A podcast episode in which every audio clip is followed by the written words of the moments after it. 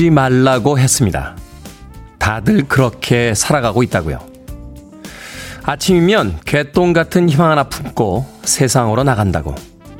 그래도 그런 희망 하나 있는 것이 행복한 것이라고. 작가 이회수 씨가 어제 세상을 떠났습니다. 삶과 사람에 대한 애정으로 도발적이고 자유로운 글쓰기를 보여준 어떤 시대의 작가는 자신의 임무를 다하고 새로운 세상으로 향했습니다. 생은 유한하지만 그의 글은 꽤 오래 남겠죠. 이 아침에 다시 개똥 같은 희망 하나를 품고 아침을 시작하는 누군가가 있으니까요. 그 누군가의 힘든 시간들을 위로해준 고인의 명복을 빕니다. 4월 26일 화요일 김태훈의 프리웨이 시작합니다. 레벨 42의 Something About You 듣고 왔습니다. 빌보드 키드의 아침 선택 김태훈의 프리웨이 저는 클때짜 쓰는 테디 김태훈입니다. 어제 작가 이외수 어, 선생님께서 소천하셨다는 뉴스가 있었습니다. 울지 말라고 다들 그렇게 살아간다. 개똥 같은 희망 하나 품고 세상으로 나간다. 힘들었던 시절에 저도 참 많이 읽었던 글의 작가였고 또 그 시대를 위로해줬던 음, 작가님이셨는데 삼가 고인의 명복을 빌도록 하겠습니다. 자, 이희숙님, 테디 안녕하세요. 오늘도 반갑습니다. 자유인님, Hi 테디. 오늘, 오늘을 같이 시작합니다. 3292님, 항상 고품격 진행으로 행복 주시는 테디 덕분에 아침이 상쾌합니다. 화이팅! 이라고 하셨고요. 문윤홍님, Good morning 테디. 부산은 비가 주룩주룩 내립니다. 라고 하셨는데, 남쪽 지역은 어제부터 폭우에 가까운 비가 오고 있다라고 하죠. 제주도에 사시는 애청자 5577님께서 비morning입니다. 제주는 어제 저녁부터 비바람 강하게 불고 있어요. 아침 출근길에 신호등도 고장나서 경찰관들이, 어, 경찰관님들이 수신호하고 계시더라고요. 프리웨이와 함께 모두들 안전한 출근길 되세요. 하셨습니다. 뭐 오늘이면은 어 그 비 소식이 좀 잠잠해질 것이다 하는 예보가 있긴 있었습니다만 비가 완전히 그칠 때까진 아무쪼록 안전사고 없도록 주의들 하시길 바라겠습니다. 출근길에 보니까 서울은 어, 간밤에 내리던 비가 아, 그쳐 있습니다. 다시 날이 좀 맑아지는 것 같은데 맑은 날씨가 계속됐으면 좋겠죠. 봄날에 비가 너무 오래 계속되는 것도 조금 어울리지 않는 것 같습니다. 자, 청취자분들의 참여 기다립니다. 문자번호 샵 1061, 짧은 문자는 50원, 긴 문자는 100원, 콩으로는 무료입니다. 유튜브로도 참여하실 수 있습니다. 여러분은 지금 KBS 2라디오 김태훈의 프리웨이 함께하고 계십니다. KBS 2라디오. Yeah, 김태훈의 프리웨이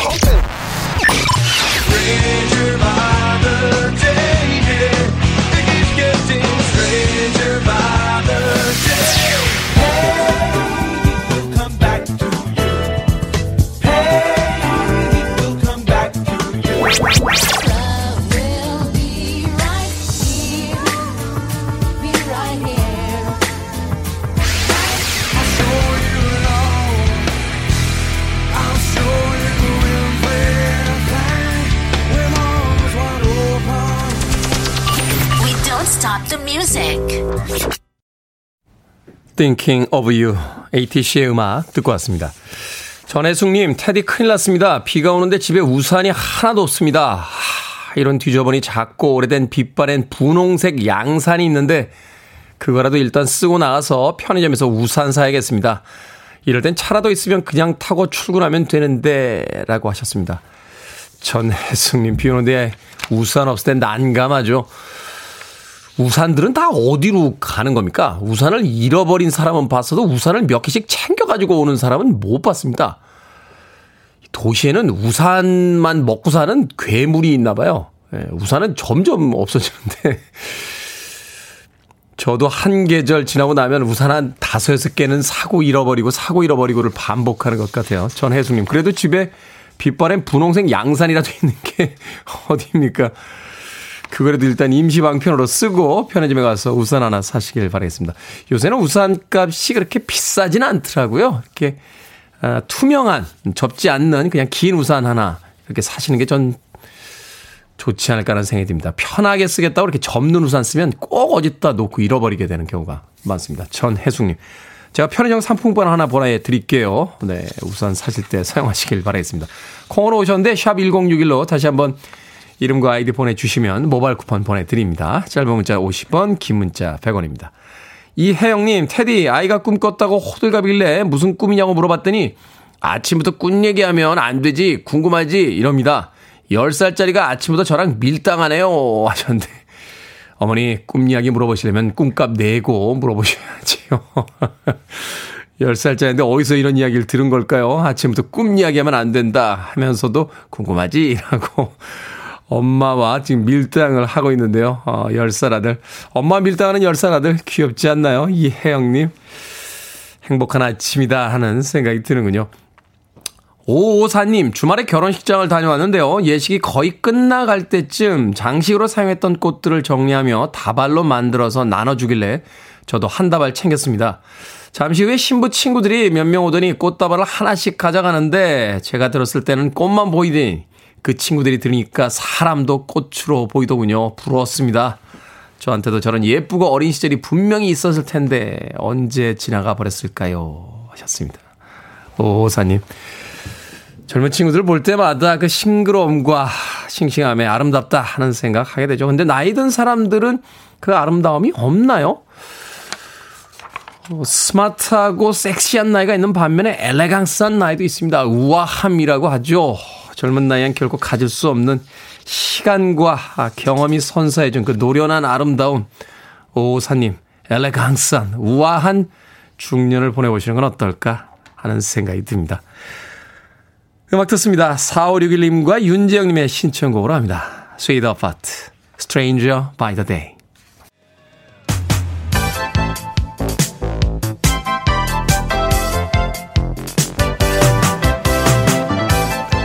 이 시간 뉴스를 깔끔하게 정리해드립니다. 뉴스 브리핑 캔디 전희연 시사평론가와 함께합니다. 안녕하세요. 안녕하세요. 캔디 전희연입니다. 자, 어제 오전으로 예정되어 있던 한덕수 총리 후보자 청문회 파행으로 치달았습니다. 이 민주당과 정의당 측에서 요청했던 자료가 부실하다고 진행 불가를 선언했죠.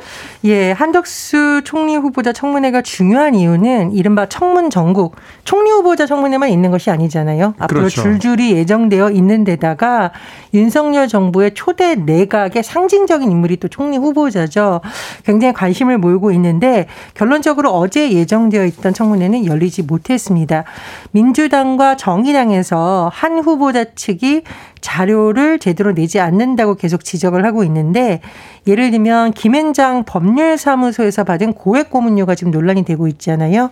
이런 부분이라던가 외국계 회사를 상대로 억대 임대료를 받았다. 이제 이 부분은 통상과 관련된 고위직에 있으면서 외국계 기업들에게 본인의 집을 임대하고 억대 임대료를 받았는데 혹시 이해 충돌 있는 거 아니냐? 사실상 어떤 특혜의 대가가 아니라 의혹이 일고 있는데 이런 부분에 대해서 제대로 검증해 볼 자료가 제출되지 않았다라는 게 민주당과 정의당의 주장인데요. 네. 예정대로라면 오전 10시에 청문회가 시작됐어야 되는 건데 어, 민주당 의원들이 참석하지 않았고 민주당 간사인 의원만 참석했다가 한 1시간도 안 돼서 파행이 된 지금 상황입니다.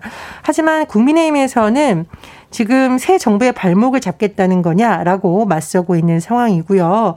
오늘 오전에 청문회가 예정되어 있습니다. 그런데 지금 이 여야의 상황이 청문회뿐만 아니라 잠시 후에 말씀드릴 검찰 수사권 폐지 법안 정국과도 맞물려 있습니다. 그렇죠. 그래서 어, 청문회가 또 열릴 수 있을지는 오늘 상황을 지켜봐야 되는 그런 지점입니다. 네. 청문회가 시작부터 삐그덕거리는군요. 검찰 수사권 폐지와 관련해서 여야가 국회의장 중재안에 합의를 했는데 국민의힘 안팎에서 반대가 많다는 소식 어제 전해드렸습니다. 그리고 나서 실질적인 지금 파기 수순으로 가는 게 아니냐. 뭐 권성동 원내대표의 위상이 떨어질 것이다. 또 이후에 협치 불가능할 것이다. 여러 가지 이야기가 나오고 있는데요. 여야 원내대표가 만나서 합의하고 의원총회에서 추인을 받았던 내용, 국회의장이 직접 중재안을 만든 내용이 설마 뒤집어지겠어? 라는 것이 많은 사람들의 예측이었고, 저도 그렇게 예측했거든요. 네. 그런데 의원총회에서 뒤집어진 거죠, 사실상. 아니, 이 정도면 우리가 소위 부동산 계약할 때 계약금 내고 중도금까지 어느 정도 낸 거 아닙니까? 그러니까 지금 이제 여야 상황이 냉랭해지는 이면에 그런 서로 불신이 커지고 있는 거죠. 국민의힘 최고위원회에서는 이 합의안에 대해서 재협상이 필요하다라는 거예요. 그런데 민주당에서는 이거 국회 모독이다. 협치를 부정하는 도발이라고 서로 반발하고 있고 어제 민주당 박홍근 원내대표 국민의힘 권성동 원내대표가 또 만났습니다. 국회에서 만나는데 결국 합의안이 나오지 않았는데 권성동 원내대표가 주장한 안을 보면 지금 검찰 수사 대상 2대 범죄만 남겼는데 부패 경제 여기에 공직자 범죄와 선거법 범죄를 추가했다고 요구했다라고 하는데 민주당에서는 어떻게 만든 아닌데 이렇게 뒤집냐라는 반발이 계속되고 있는 분위기입니다. 그리고 어제 어, 국회 법사위원회가 소집이 돼서 이 안에 대해서 논의를 했고요. 특히 법안을 검토하는 법안 제1 어, 심사 소위 어젯밤 9시부터 이 밤부터 이 안을 놓고 밤늦게까지 회의를 했지만 2시간 만에 결국 결론을 내지 못했습니다. 국회 법사위가 오늘 소위를 다시 열어서 논의를 이어간다라고 하는데요. 글쎄요, 이렇게 한번 깨진 안이 다시 만들어질 수 있을지가 좀 의문이다라는 전망이 나오고 있고, 일각에서는 왜 권성동 원내대표와 이준석 대표의 입장이 다르고 또 윤석열 당선인과는 어떻게 소통이 되고 있는지에 대해서 또 의문을 표하는 그런 여론도 있습니다. 이 내용에 대해서는 참 여러 가지 논란이 있습니다만 민주주의는 내용과 함께 형식도 중요하다는 것들 한 번쯤 또 여야에서 생각을 좀 해주셨으면 하는 생각이 드는군요. 자, 문재인 대통령이 청와대 출입기자단과 마지막 기자간담회 열었습니다. 30여 분간가량 진행이 됐다고요? 예, 문 대통령이 청와대 출입기자단과 관련해서 자유롭게 질의도 받고 답변을 했는데 아무래도 검찰 수사권 폐지 관련한 안이 관심이다 보니 그에 대한 발언이 주목을 받고 있습니다. 수사권, 기소권 분리가 바람직하다는 입장은 변함이 없다라는 게 문 대통령의 발언이었고 이 박병성 국회의장 주재로 양당 사이 합의가 잘 됐다. 그래서 서로 조금씩 양보하면서 합의할 수 있는 것이야말로 의회 민주주의에 맞는 것이다라는 취지로 문 대통령이 얘기를 했고요. 그리고 지금 또 다른 관심사가 부처님 오신 날을 계기로 좀 사면을 했으면 좋겠다라는 내용이 어, 종교계와 시민사회계 일각에서 나오고 있는데 네. 문 대통령은 원론적인 입장만 밝혔습니다. 즉 사면이 대통령 고유 권한이긴 하지만 대통령 마음대로 할 수 있는 권한이 아니고 또 사면이 사법 정의와 부딪힐 수 있기 때문에 사법 정의를 보완하는 차원에서만 행사되어야 된다. 라고 언급을 해서 일각에서는 사실상 사면이 없을 수도 있다라는 해석이 나오고 있습니다. 경제계에서는 경제인들 사면해달라고 또 요구를 한 모양인데. 그렇습니다. 이게 정치권에서는 정치인 사면이라던가 또 뭐 정치권에 관련된 분들이라던가 사면을 요구하고 있고 경제계에서는 경제인 사면이라던가 복권을 요구하고 있는 상황인데 문 대통령이 강조한 지점이 또 있죠. 국민의 지지와 공감대. 라고 얘기를 했는데 과연 공감대를 얻을 수 있을지는 좀 봐야겠고요. 그리고 문 대통령의 퇴임 후 삶에 대해서도 질문이 나온 것으로 보이는데 일단은 퇴임하는 시점, 청와대를 떠나는 시점에 대해서는 5월 9일 오후 6시에 청와대에서 퇴근할 계획이고 다음 날까지 청와대에서 지내지 않는 것을 신구 정권 사이의 갈등이라고 표현하지 말아달라고 당부했습니다. 이 얘기는 지금 어, 청와대 개방 그리고 대통령 집무실 이전과 관련해서 그럼 문 대통령이 경남 양산에 지금 관절을 마련해야 되는데 네. 전날 나오면 호텔에서 지내야 되냐 좀 논란이 있었던 바가 그렇죠. 있어요. 근데 문 대통령은 아 그냥 오후 6시에 퇴근할 거고 이걸 제발 신구 권력 갈등으로 하지 말아달라 뭐 이렇게 당부를 하기로 했고요.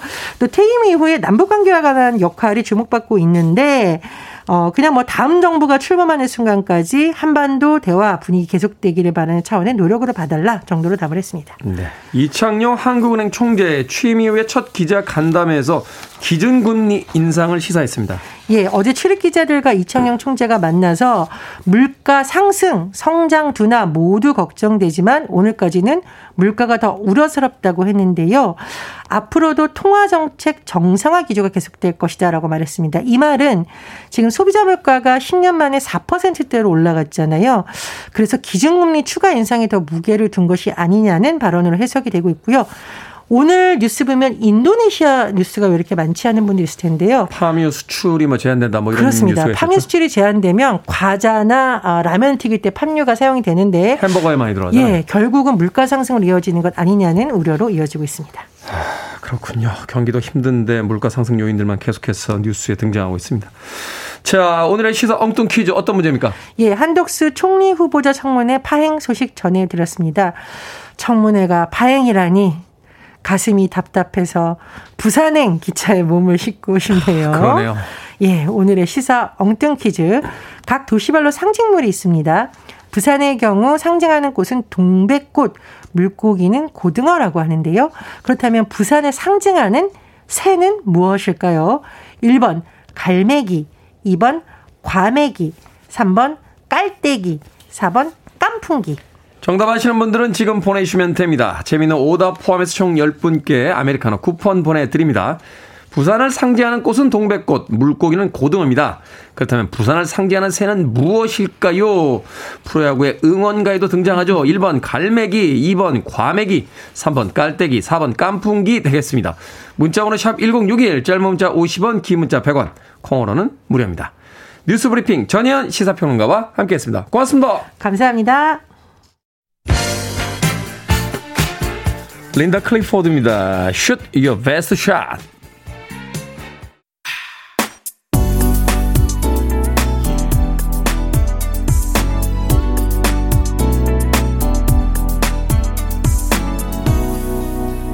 김태훈의 Freeway. Brenda Russell의 Piano in the Dark 듣고 왔습니다. 자, 오늘의 시사 엉뚱 퀴즈. 부산을 상징하는 새는 무엇일까요? 정답은 1번 갈매기였습니다. 갈매기. 1235님 1번 갈매기입니다. 갈매기한테 새우깡 주다가 수십 마리의 갈매기들에게 깔릴 뻔한 추억이 생각나네요. 하셨습니다. 갈매기는 정말 사람들 겁 안 내는 것 같아요. 예전에 미국 갔을 때 그 말리부인가요? 거기서 햄버거를 이렇게 먹고 있는데 한 입 먹은 햄버거를 갈매기가 와서 바로 낚아채 가는 바람에 네, 가뜩이나 경비 아껴가면서 여행하고 있었는데 말리부에서 정말 황당했던 기억이 납니다. 네, 햄버거 돌려줘! 하면서 소리쳤는데 그 옆에 있던 외국인들이, 예, 외국인들이 아니죠. 그 사람들이 자국민들이죠. 제가 외국인이고 미국 사람들이 여기서 조심해야 된다고 이야기를 하더군요. 놀라운 건 그걸 영어로 이야기하는데 제가 알아들었다는 거 아닙니까? 1235님. 자, 9088님, 나는 기러기 아빠. 그러나 정답은 갈매기, 부산 갈매기, 화이팅이라고 보내주셨습니다. 자, 그런가 하면 1729님, 저는 갱년기, 남편과는 권태기라고. 이 아침에 또 우울한 문자 보내주셨는데요. 지나갑니다. 갱년기 지나가면 권태기도 지나가니까 그 기간만 좀 잘 버티시길 바라겠습니다. 방금 소개해드린 분들 포함해서 모두 10분에게 아메리카노 쿠폰 보내드립니다. 당첨자 명단 방송이 끝난 후에 김태훈의 프리웨이 홈페이지에서 확인할 수 있습니다. 콩으로 당첨되신 분들 방송 중에 이름과 아이디 문자 보내주시면 모바일 쿠폰 보내드리겠습니다. 문자 번호는 샵 1061, 짧은 문자는 50원, 긴 문자는 100원입니다. 자, 월터 베커와 도널드 페이건이 이끌었던 팀이었죠. 이제는 완전체를 기대할 수 없습니다. 멤버 한 명이 세상을 떠났으니까요. 스틸리 댄입니다. Peg.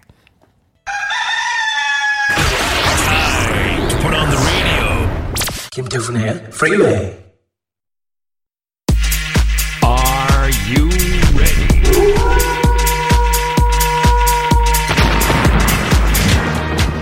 산뜻한 결론을 원하신다면 잘 찾아오셨습니다. 결정은 해드릴게 신세계 상담소. 김완진님, 저의 이메일 아이디가 대두거든요. 머리가 커서요. 그런데 거래처에 제 명함을 드리면 제 머리 크기를 확인하고 웃습니다. 이메일을 바꿀까요? 아니면 그냥 대두로 놔둘까요? 그냥 대두로 놔두세요. 단번에 상대에게 나를 기억할 수 있는 거, 그거 쉽지 않습니다. 그게 바로 비즈니스맨이죠. 서은지님, 초등학교 3학년 큰아들이 가방을 다시 사달래요. 4학년에 바꿔주려고 했는데, 그냥 지금 바꿔줄까요? 아니면 1년 더 메고 다니라고 할까요?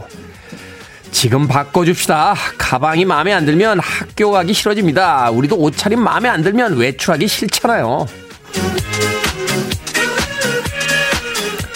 익명으로 하모님, 친구가 시도 때도 없이 전화를 해서 남 욕을 합니다. 제가 생각하기에 친구가 잘못한 것도 있는 것 같은데 솔직히 얘기해 줄까요? 아니면 영혼 없이 맞장구를 쳐 줄까요? 영혼 없이 맞장구를 칩시다. 하모님은 전화 거는 사람의 친구지 그 친구가 욕하는 사람의 친구가 아니니까요. 이범군님, 이젠 종일 일하려니 체력이 부족합니다. 낮 장사만 하고 운동을 다닐까요? 아니면 계속 종일 장사를 할까요? 낮 장사만 하고 운동합시다. 하루 살고 말 거면 지금 그대로도 상관이 없지만 길게 갈 거면 체력이 필요합니다.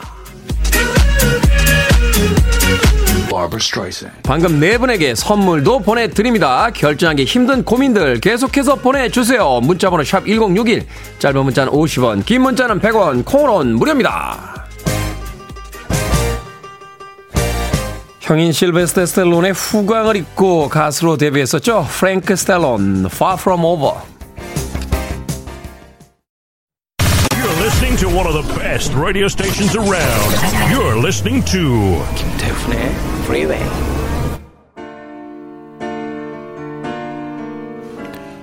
빌보드 키드의 아침 선택 KBS 2 라디오 김태훈의 Freeway 함께하고 계십니다.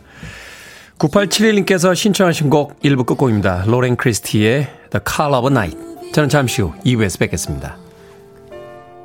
Bodies close, but souls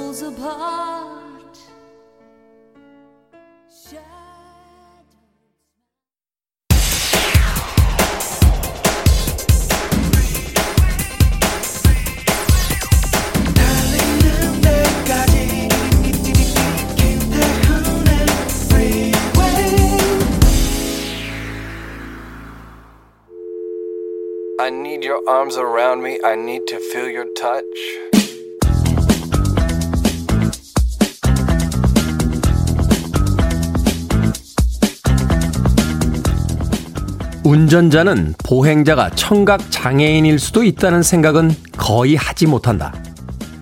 그래서 충돌 위험이 생겼을 때 경적을 울리면 보행자가 알아서 피하겠지 생각하며 속도를 줄이지 않고 그대로 운전할 가능성이 높다. 청력을 기본값으로 세팅한 한국 사회는 청력에 문제가 없는 사람에게는 편리한 나라지만 청각 장애인에게는 어떤 위험이 도사릴지 모르는 아마존의 정글이다. 이 정글은 시각, 청각, 정신 등 각종 장애가 생겨야 비로소 정체를 드러낸다.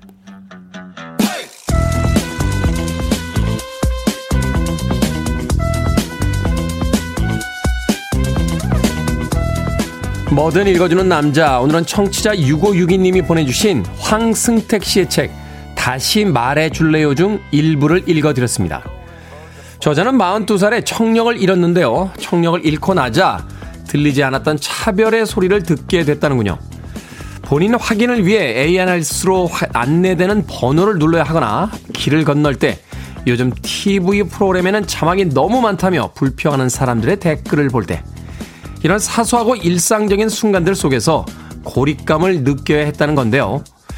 누군가에게는 평범하고 당연한 일상이 누군가에게는 투쟁하고 쟁취해야 하는 일이 되기도 한다는 것.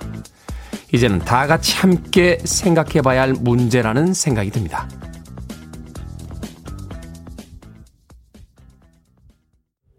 멋진 곡이죠. 크리드의 With Arms Wide Open 듣고 왔습니다.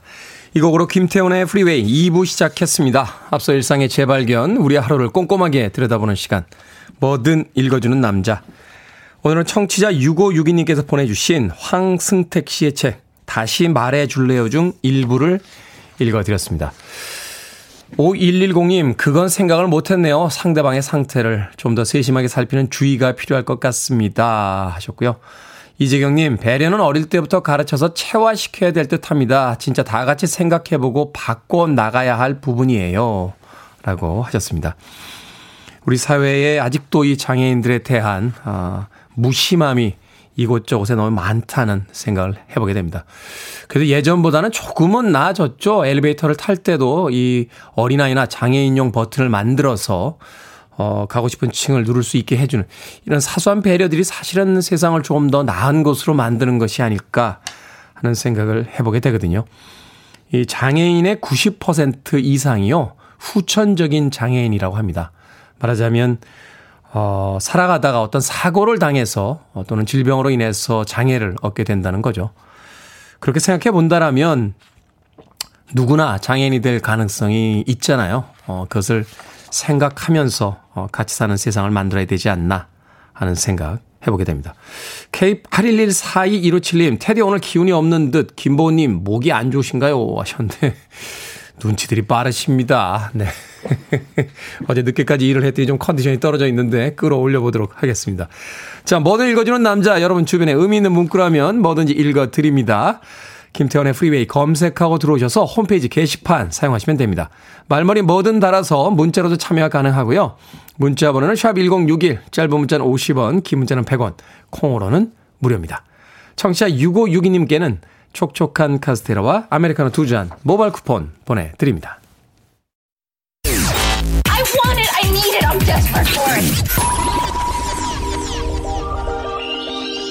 Okay, let's do it. 김태훈의 Freeway.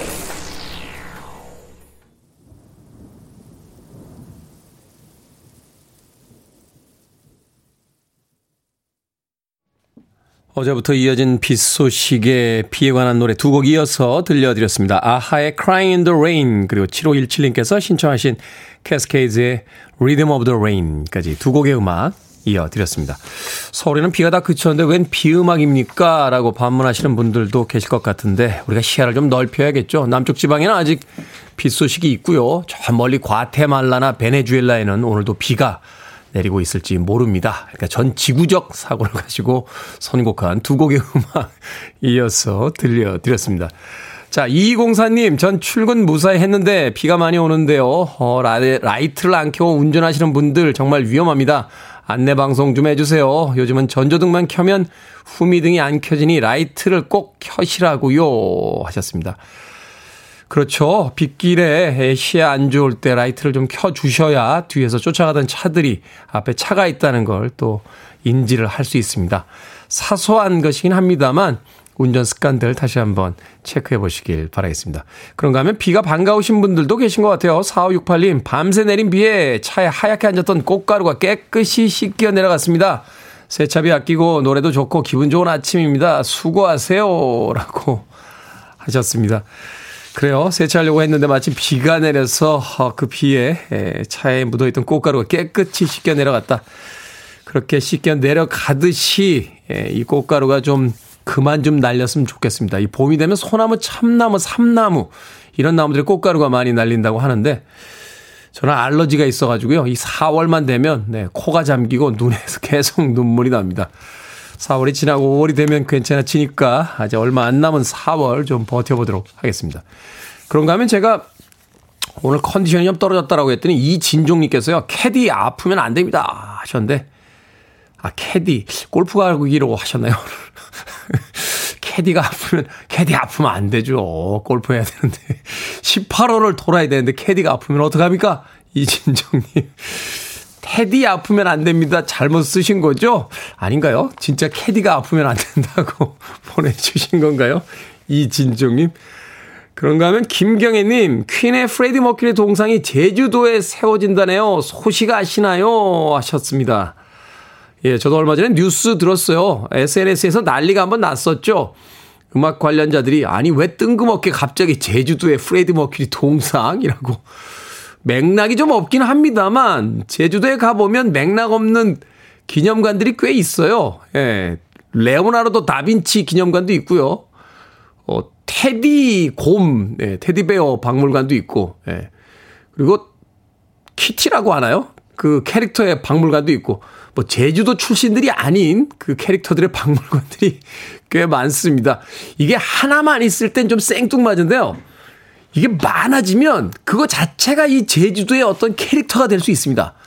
프레디 머큐리도 좋고 뭐 세상을 떠난 수많은 뮤지션들의 어떤 동상과 함께 그 기념관들 뭐 이런 거 생기면 좋지 않겠습니까? 아, 굳이 영국까지 가서 뭐 스위스의 몽트레에도 이 프레디 머큐리의 동상이 있는 걸로 알고 있는데 거기까지 가지 않더라도 어, 제주도에서 감상할 수 있다라면 좋은 일이 아닐까 하는 생각 해봅니다. 어, 퀸의 나머지 멤버들이 내한했을 때 허락을 받았대요. 프레드 머큐리의 동상을 제주도에 세우는 것에 대해서. 어, 내년쯤이면은 프레드 머큐리의 동상 제주도에서 볼 수 있지 않을까 하는 생각 듭니다.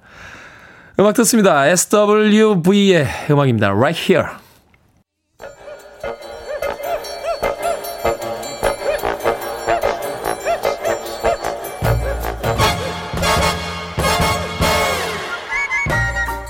온라인 세상 속 촌철살인 해학과 위트가 돋보이는 댓글들을 골라봤습니다. 댓글로 본 세상.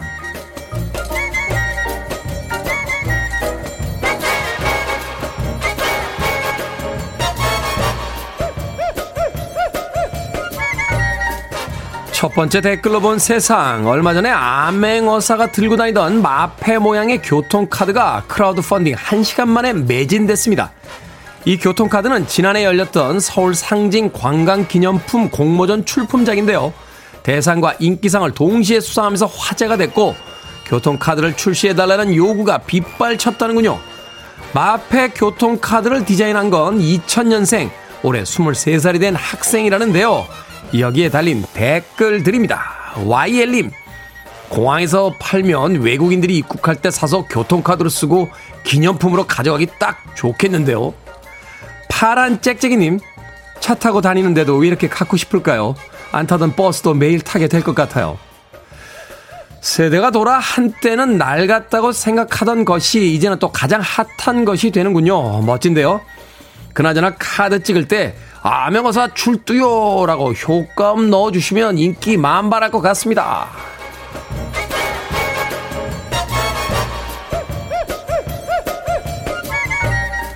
두 번째 댓글로 본 세상 유튜브에서 금에 투자하면 10배로 불려주겠다며 투자금을 모은 업체가 연락 두절됐습니다.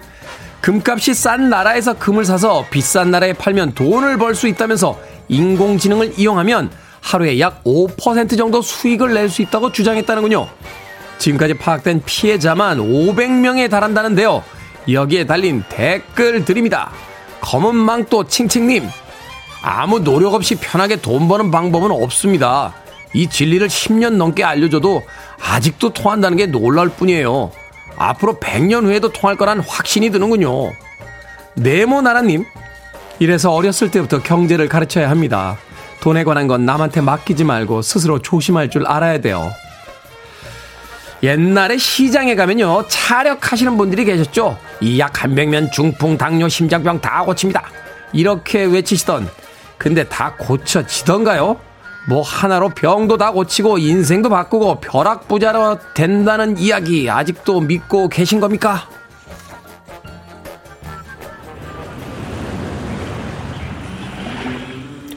0632님과 6840님, 8842님께서 신청하셨습니다. 보니 엠, Rivers of Babylon.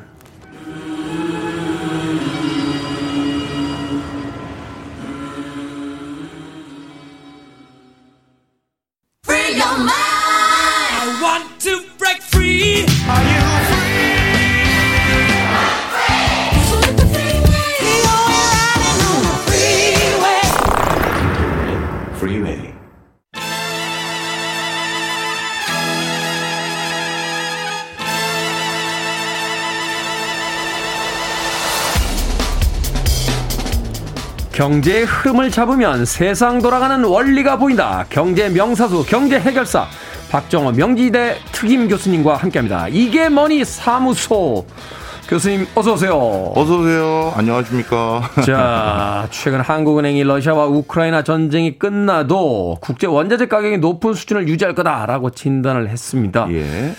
관련해서 오늘은 원자재 가격이 상승한 원인 그리고 우리 생활에 미치는 영향을 짚어볼 텐데 아니 전쟁이 끝나면 전쟁 때문에 올라간 거니까 내려와야 되지 않습니까? 근데 전쟁이 끝나도 높은 수준이 유지될 것이다. 어떤 이유 때문일까요? 예, 몇 가지 이유가 있는데요. 네. 어, 전쟁 과정에서 원자재를 생산할 수 있는 여러 인프라들이 지금 파괴된 상태입니다.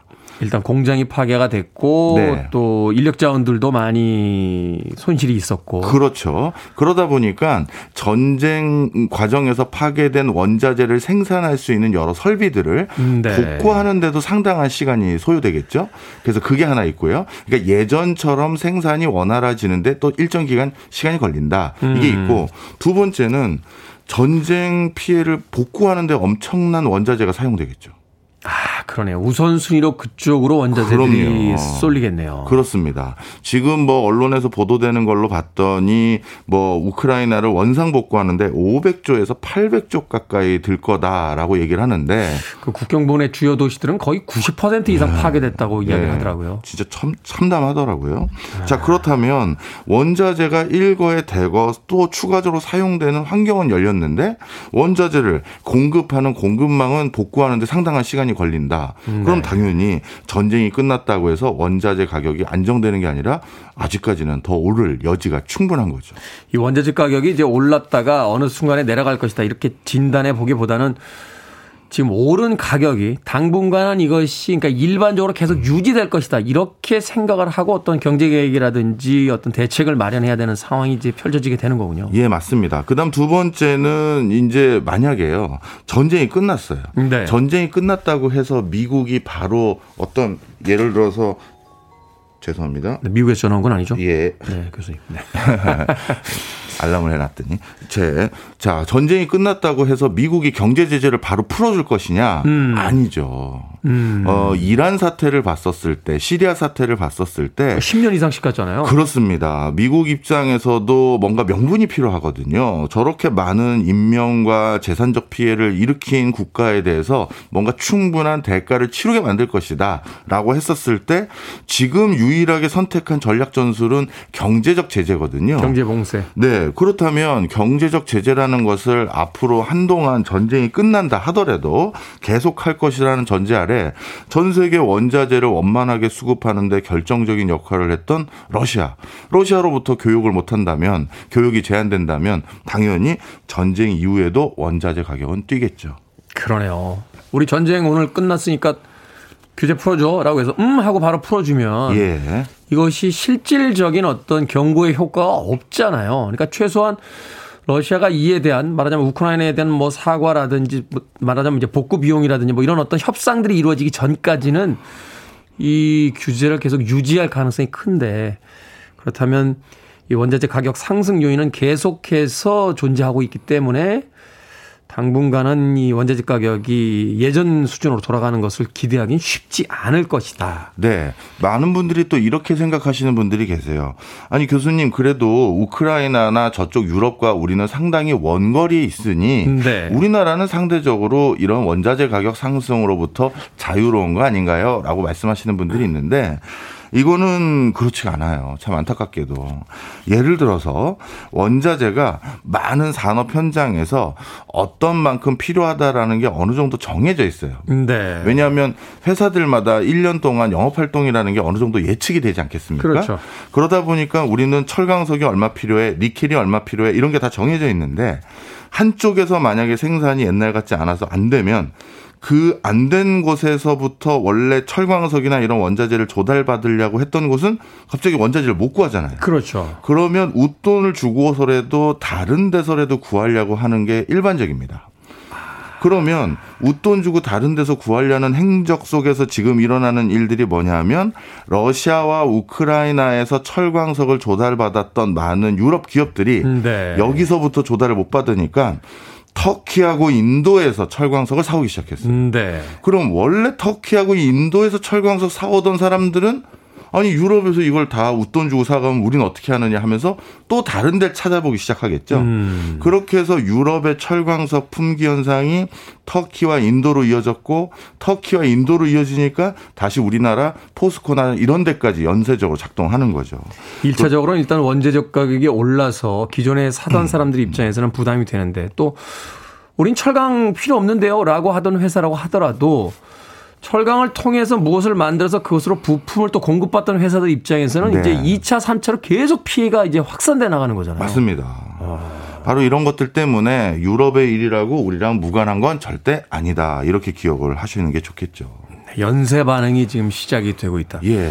최근 뉴스 보니까 그 인도네시아산 파묘인가요? 예. 이 파묘가 이제 자국 내에서의 어떤 그 기름 부족으로 인해서 이제 수출이 제한이 될 거다 하는 이야기 또 음. 여러 가지 식품에 대한 가격들에 대한 우려가 또 나오고 있는데 왜 이런 일이 갑자기 한 번에 다 벌어지는 거죠? 물론 이제 전쟁의 요인이 가장 크긴 합니다만 뭔가 좀 그 원자재 수입선이 한정적이었고 글로벌 경제가 너무 한쪽 방향으로 묶여 있었던 건 아닌가 하는 또 생각도 해보게 되는데요. 예, 참 안타깝게도 러시아와 우크라이나는 전 세계 원자재 시장에서 차지하는 비중이 절대적인 두 국가인데 마침 이 두 국가가 전쟁을 아. 수행하다 보니까 철강석, 천연가스, 석유, 그 다음에 기반 기본적인 곡물 자원들 음. 이런 것들은 그 근원 물가라고 해서 모든 물가에 전반적으로 영향을 미치는 요소들이거든요. 우크라이나가 그 유럽에 밀 수출을 엄청 많이 했더라고요. 그렇습니다. 오. 어. 맞습니다. 그러다 보니까 또 해바라기 CU 같은 경우는 전 세계 수출 물량의 절반을 우크라이나 혼자 담당했어요. 근데 이 해바라기 씨라는 건 해바라기 씨 유로 즉 식용유의 원료가 되거든요. 네. 그러니까 전 세계적으로 지금 식용유의 대체제를 찾아서 날 어, 찾아다니다가 팜유까지 가게 됐고 네. 그게 가격이 급등하다 보니 어쩔 수 없이 어, 인도네시아는 우리 먹을 것도 없다 수출 안 돼 이렇게 된 거죠. 아, 이게 참 지구촌이 글로벌하다는 것, 그래서 모두가 다 연결되어 있다는 것을 다시 한번 음, 피부로 느끼게 되는 그런 상황이 아닌가 하는 생각이 듭니다. 음악 한 곡 듣고 와서 이 글로벌 경제 위기 시대에 우리들의 어, 경제 감각에 대한 이야기 나눠보도록 하겠습니다. Fabulous Thunderbird의 음악 중에서 Tough Enough 듣습니다. 경제적으로 힘든 시기 버텨보자고 선곡한 곡이었습니다. Fabulous Thunderbird의 Tough Enough 듣고 왔습니다. 빌보드 키드의 아침 선택, KBS 2라디오, 김태훈의 프리웨이, 이게머니 사무소 세계적으로 원자재 가격이 상승하면서 우리 삶에 어떤 영향을 미치는지 알아보고 있습니다. 자, 우크라이나가 곡창지대여서 러시아가 침공했을 때부터 밀 옥수수 수급이 어려울 수 있다 하는 예상이 이미 있었는데 아니나 다를까 식품 물가가 오르고 있습니다. 그래서 여기저기서 애그플레이션이 우려된다 하는 전망이 나오더군요. 인플레이션 뭐 디플레이션은 들어봤는데 애그플레이션 이게 정확하게 뭡니까? 예. 애그플레이션은 두 단어의 합친 말인데요. 네. 애그는 agriculture 농업이죠. agriculture 예. 농업. 그다음에 flation은 인플레이션. 음. 즉 그러니까 농산물 가격 인상 때문에 인플레이션이 유발되는 현상을 애그플레이션이라고 아. 부릅니다. 농산물 가격의 폭등에 의한 인플레이션, 그것이 예. 애그플레이션이다. 왜냐하면 이제 농산물 가격이 오른다는 건 전방위적인 가격 상승의 압박 요인으로 작용하거든요. 이건 생존의 필수잖아요. 그렇습니다. 네. 맞아요. 그러다 보니까 어, 농산물 가격이 올랐다. 어 그럼 직원들 식대 급여 다 올려줘야겠네. 이렇게 되는 거고 음. 이런 직원들 식대 급여가 올라간다라는 건 당연히 어떤 물건 생산 제조 단가에 반영될 수밖에 없기 때문에 네. 방금 말씀하신 것처럼 이렇게 농산물 가격이 오르는 건 모든 가격의 상승 요인으로 작용한다라고 해서 애그 애그플레이션이라고 부르는 것이죠. 원래 2007년, 2008년도 곡물 파동 때문에 애그플레이션이 한번 일어났었어요. 네. 그런데 최근에는 이제 전쟁뿐만 아니라 난민, 지구 온난화, 이상 기후 현상이죠.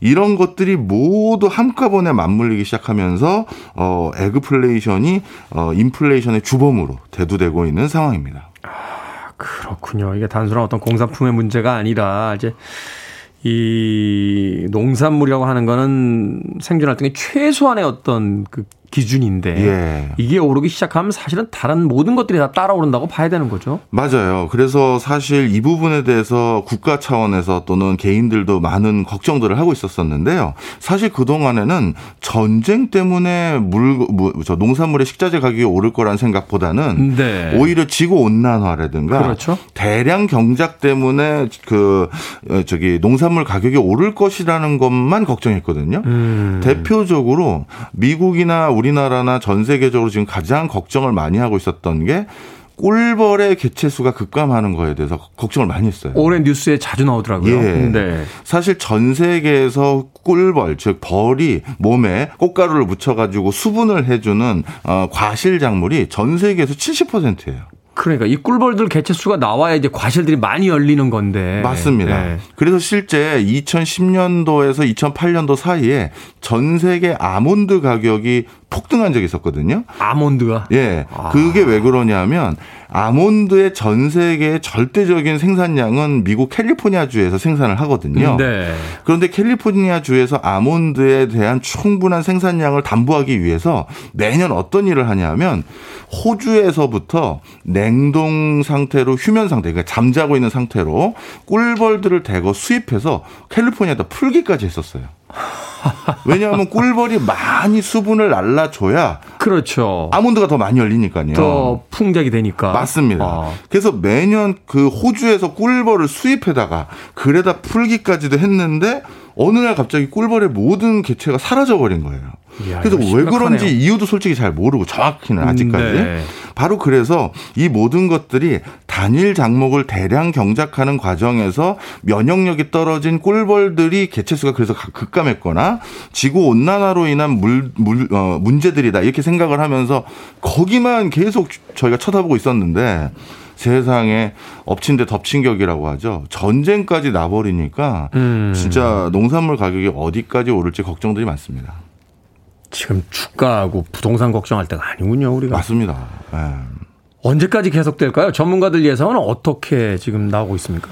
아, 사실 확실한 건 내년도 이어질 가능성이 높아 보이는 게요. 음, 네. 세계적인 곡창지대 두 곳인 우크라이나와 러시아가 전쟁을 하다 보니까 사실 지금 이 두 나라는 이제부터 파종을 해야 될 때거든요. 아, 그럼 올해 파종 못하는 건 내년에 영향을 미치거든요. 음. 그러면 적어도 농산물 가격에 대한 수급의 어려움 그런 것은 내년까지는 확실히 이어질 수밖에 없는 상황이구나라고 진단을 할 수 있는 어, 상황입니다. 네. 그러네요. 옛날에는 이렇게 전쟁하다가 말 타고 전쟁하다가도 겨울이 되면 네. 이제 그만하자. 그랬네요, 진짜. 경계선 거놓고 돌아가잖아요. 맞아요, 맞아요. 그러면서 왜냐하면 이제 군량미가 필요하니까 네. 농사는 농사를 또 져서 농작물이 생산이 돼야 또 그걸 가지고 또 전쟁이라도 하러 나갔는데 이제는 네. 그렇지도 않은. 그렇네. 아 내년이 더 걱정이 되는군요. 이 불황에도 어, 화랑인 산업 분야가 있을까요? 사실 있습니다. 지금 같은 불황에서 가장 큰 화랑인 산업 분야는 어 다름 아닌 물류 유통업이에요. 작년부터 아. 해운사들부터 해서 네. 유통사들이 정말 큰 돈을 벌었거든요. 엄청나게 뭐 그 성장했죠. 맞습니다. 지금 물건이 없어서 물건을 못 사는 상황에서 물건을 제때 날라줄 수 있는 사람이다. 당연히 웃돈을 줘서라도 그 사람에게 이용을 서비스를 이용해야죠. 음, 네. 자동차 해외 자동차들 지금 물건이 없어서 못 파는데 어 제가 선적해서 갖다 드릴게요. 그러면 운임은 더 쳐드리겠습니다. 당연한 수순 아니겠습니까? 그렇죠. 그래서 물건이 없을 때 가장 큰 돈 버는 사람들은 이런 해운 물류 유통하는 분이고 우리나라도 초창기 어. 그 건국이 해방 이후 가장 큰 돈을 벌었던 초창기 업종은 다 물류업이었어요. 물류업. 그러니까 어 일제 그그 그, 그 일본이 강점기 때 일본인들이 다 갑자기 떠나가니까 생산 시설이 순간적으로 마비됐거든요. 공장장이나 이런 음, 핵심 음, 역할을 다 일본인들이니까요. 네. 그러다 보니까 기초적인 생필품 가격들은 10배 가까이 급증했는데 음. 슬슬 소문이 나는 거예요. 아, 우리나라 이 생필품 가격이 뛴 것을 바탕으로 중국 상인들이 인천 항만에다가 그 중국에서는 물건이 있으니 갖다 음, 음 놓고 음, 음. 큰돈 벌고 가더라. 음, 음, 근데 그 인천에 놓여진 물건을 다시 내륙 지역인 뭐 대전, 대구 이런 데까지 날라주면 다시 몇 배 비싸게 팔 수 있대더라. 그래서 그 당시 우리나라에서 좀 장사 그 마인드가 있는 분들은 네. 전부 다른 동네에서 사업하다가도 인천으로 왔어요. 대표적으로 이병철 회장님도 원래 대구에서 사업을 크게 일으켜주셨는데 음. 인천에서 요즘 큰 돈 번다라고 해서 인천 지역 쪽으로 경인 지역 쪽으로 올라와서 세우신 회사가 삼성물산이죠. 음. 그래서 이렇게 물건이 부족할 때는 물류통업이 큰 돈 법니다. 아. 아. 그렇군요. 물건이 부족할 때는 풍족한 쪽에서 부족한 쪽으로 이동시키기 위한 예. 그 유통구조망에 어떤 산업의 화랑이 있다. 자, 어찌됐건 이런 경제적인 상황을 떠나서 어, 전쟁이 좀 빨리 끝났으면 좋겠습니다. 오늘도 무고한 사람들이 참 많이 희생되고 있다라고 하는데 전쟁은 없어야겠죠. 이게 뭐니 사무소 원자재 가격 상승의 원인과 영향에 대해서 지금까지 박정원 명지대 특임 교수님과 알아봤습니다. 고맙습니다. 감사합니다.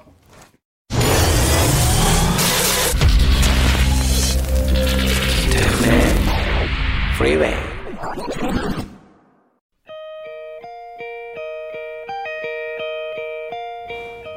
KBS 2라디오 김태훈의 프리웨이 오늘 방송 여기까지입니다.